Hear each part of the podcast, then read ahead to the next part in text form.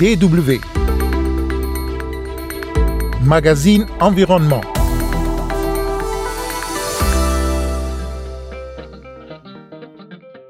les polluants sont toujours là parce que le poisson continue à, mourir, mais aussi ceux qui prennent cette eau connaissent des diarrhées énormes et il y a eu des morts. Face à la pollution des rivières Kassai et Chikapa en RDC, Alain Botoko, président du comité exécutif de l'ONG Environnement sain et sans frontières, demande à la RDC de faire appel à la solidarité internationale. La pollution des eaux en RDC et en Afrique du Sud est au menu de ce magazine. Mesdames et messieurs, bonjour, Kosivitiasu au micro.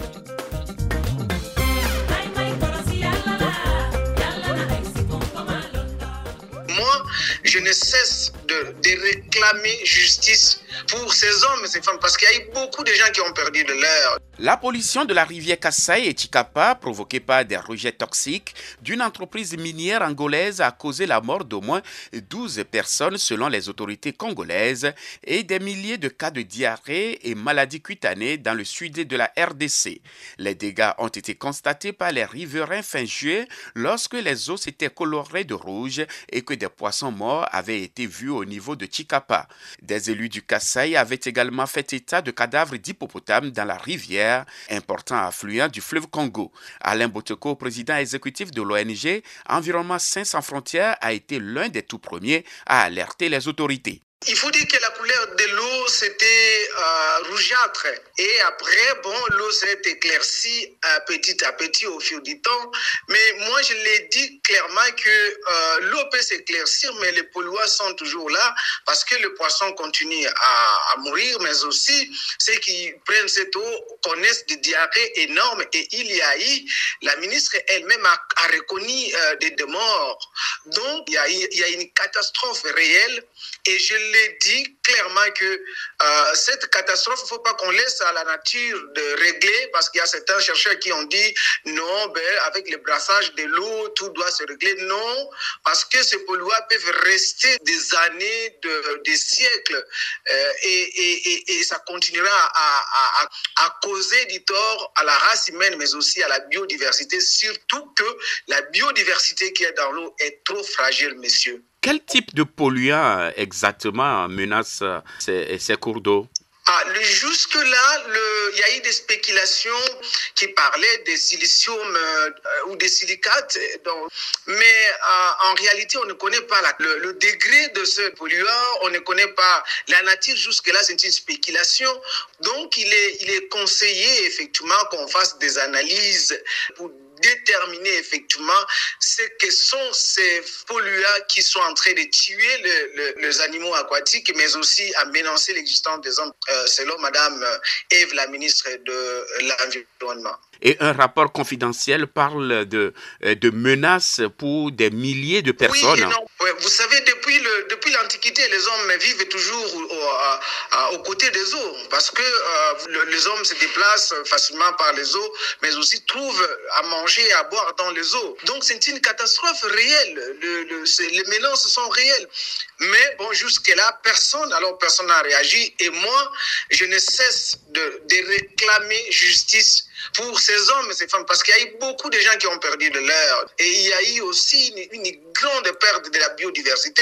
Et je crois qu'il va continuer s'il n'y a pas une solution durable. La solution durable, c'est laquelle? C'est effectivement connaître les polluants qui sont dans ces eaux. C'est effectivement dépolluer ces eaux. C'est effectivement demander à la, à la société angolaise de payer, parce que le pollueur doit payer pour, pour avoir pollué, pour avoir déstabilisé les, les écosystèmes si utiles pour les Congolais parce que il faut pas oublier que 85 de nous, Congolais, vivons des, produits et des services qui viennent des eaux et de savanes ainsi que de forêts. Donc, c'est une urgence pour qu'il y ait une solution durable et notre gouvernement doit coopérer avec le gouvernement de l'Angola pour pouvoir demander à cette société de pouvoir proposer, donner, euh, payer effectivement en fonction de, des études qui seront faites en termes de personnes humaines mortes qui sont menacés, qui ont, souffert, mais aussi euh, les animaux aquatiques qui ont perdu leur vie, mais aussi dans le futur, parce que, euh, je l'ai dit, même si on dépollue aujourd'hui, ah, le mal est déjà consommé. Les experts d'une commission mixte angolo-congolaise ont établi que cette catastrophe avait été causée par une entreprise minière angolaise qui a finalement reconnu les faits. Pour Alain Botoko, président du comité exécutif de l'ONG Environnement Sain sans frontières, plus le temps passe, plus les dégâts risquent de se et détruire l'écosystème des rivières Kassai et Chikapa. Moi, je crois qu'avec l'appui de toute la communauté internationale, aussi de sérieux, que la ministre de l'Environnement et tous ceux qui sont impliqués des eaux et de, petites, je ne sais pas, élevages ou des pêches ou de quoi, alors tous ces ministres, s'ils s'impliquent dans, dans la recherche d'une solution, moi, je crois que euh, il peut, peut arriver à une dépollution et, et probablement limiter le mal parce que le mal est déjà là. Depuis euh, deux mois, toutes euh, les activités liées à la pêche euh, sont interdites. vous savez, ici chez nous, le problème c'est qu'on sait prendre des décisions, on sait interdire, mais il n'y a pas de suivi. Est-ce que ces interdictions sont respectées? Je ne pense pas, je ne crois pas, parce qu'il n'y a pas euh, une police qui est permanente là-bas et qui surveille. Parce que vous êtes, vous êtes sans ignorer que l'humain doit boire à, à, l'eau et, et, si, et voit, il regarde l'eau en face de lui, qu'est-ce qu'il peut, même si on lui dit que c'est du poison dedans. Et moi, je, moi, je crains et je crains fort que la catastrophe euh, fasse beaucoup de dégâts dans le jour qui viennent parce que euh, le, les gènes dans nos corps ou dans le corps de ceux qui sont autour de ces eaux peuvent effectivement être infectés et les générations futures euh, peuvent payer le lourd tribut. Oui, est-ce que des tests ont été menés euh, pour savoir euh, le taux de dangerosité de l'eau en ce moment? Oui, mais le problème, c'est lequel? C'est que euh, nous avons euh, des organes qui peuvent effectivement facilement faire des analyses euh, si facilement. C'est l'école de santé qui est basée à l'université de Kinshasa, et, mais aussi l'INRB. Mais à ma connaissance, toutes ces deux institutions n'ont pas été consultées pour pouvoir faire même les études, les, les, primaires, les études primaires pour, pour savoir euh, qu'est-ce qui se passe juste dans ces eaux, quel est le polluant qui pourrait être euh, soupçonné, même s'ils n'ont pas toute, toute la logistique pour euh, euh, des études plus poussées euh, pour détecter le, le, les très très petits microns de, des éléments qui peuvent se trouver dans ces eaux. Le bilan de la pollution des deux rivières, on vous le rappelle, est lourd. 12 cas de décès ont été répertoriés. Les causes ne sont pas précisées, mais le bilan sanitaire fait également état de 4500 cas de diarrhée et maladies cutanées enregistrés. Quatre des cinq territoires de la province du Kassai sont touchés, près d'un million de personnes affectées et plus de 160 000 ménages concernés selon un rapport gouvernemental présenté lors du Conseil des ministres le 15 septembre dernier. DW. En Afrique du Sud aussi, des espèces de poissons qu'on ne trouve que dans la région du Cap occidental sont menacées d'extinction à cause des espèces invasives et de la pollution. C'est le résultat d'un travail scientifique mené par Jérémy Shelton et son équipe. Notre reporter Janson Boswell est allé à la rencontre du chercheur Jérémy Shelton. Son reportage est présenté par Sophie Serbini. Jérémy Shelton, en combinaison de plongée, caméra au point, le biologiste veut faire découvrir au public le monde merveilleux des poissons d'eau douce et avertir de la menace qui pèse sur ces espèces. Je suis passionné par l'idée de montrer ces créatures et de partager ces histoires passionnantes avec le public le plus large possible. Pourquoi leurs nageoires rougissent? Pourquoi de petites bosses apparaissent sur leur museau? Je veux susciter la curiosité du public sud-africain autour de ces écosystèmes qui restent pour l'instant assez inconnus.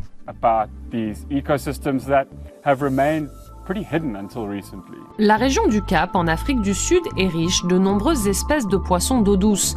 La moitié de ces espèces ne vivent nulle part ailleurs sur Terre. Mais la présence d'espèces prédatrices invasives comme les perches et les truites, ainsi que l'utilisation d'eau des rivières pour l'irrigation des cultures, ont mis à mal ces écosystèmes et leur faune. Les poissons d'eau douce, c'est l'un des groupes d'animaux les plus menacés au monde. Ces animaux se font de plus en plus rares, bien plus rapidement que n'importe quelle autre espèce sur Terre. Et l'Afrique du Sud n'échappe pas au phénomène. Selon un rapport récent, un tiers de tous les poissons d'eau douce dans le monde sont menacés d'extinction. Les employés de Cap Nature tentent de sauver les espèces du Cap occidental. Leur mission est de préserver la biodiversité. Ils récoltent des données et les analysent et établissent également des partenariats avec des propriétaires fonciers de la région. Et les informations collectées par Cap Nature et les autres organisations n'ont pas encore été compilées, mais l'équipe de Jérémy Sheldon au Centre de recherche sur l'eau douce espère améliorer l'accès à ces données vitales via une plateforme unique. Nous récupérons les données récoltées dans tout le pays. Ainsi, elles seront accessibles pour faciliter le travail des décideurs et la planification de la conservation, ce qui permettra de protéger la biodiversité et les écosystèmes. Et pour ce faire, il est aussi nécessaire de sensibiliser la population. Dans un petit parc du Cap, les médiateurs employés par le Centre de recherche sur les eaux douces montrent aux élèves comment évaluer la santé de la rivière. Les poissons ne sont pas les seuls organismes observés, d'autres espèces servent d'indicateurs, comme les libellules et les trichoptères. L'idée est de leur montrer à quel point toutes ces espèces sont reliées entre elles dans l'écosystème. Notre génération est celle qui va gouverner ce monde.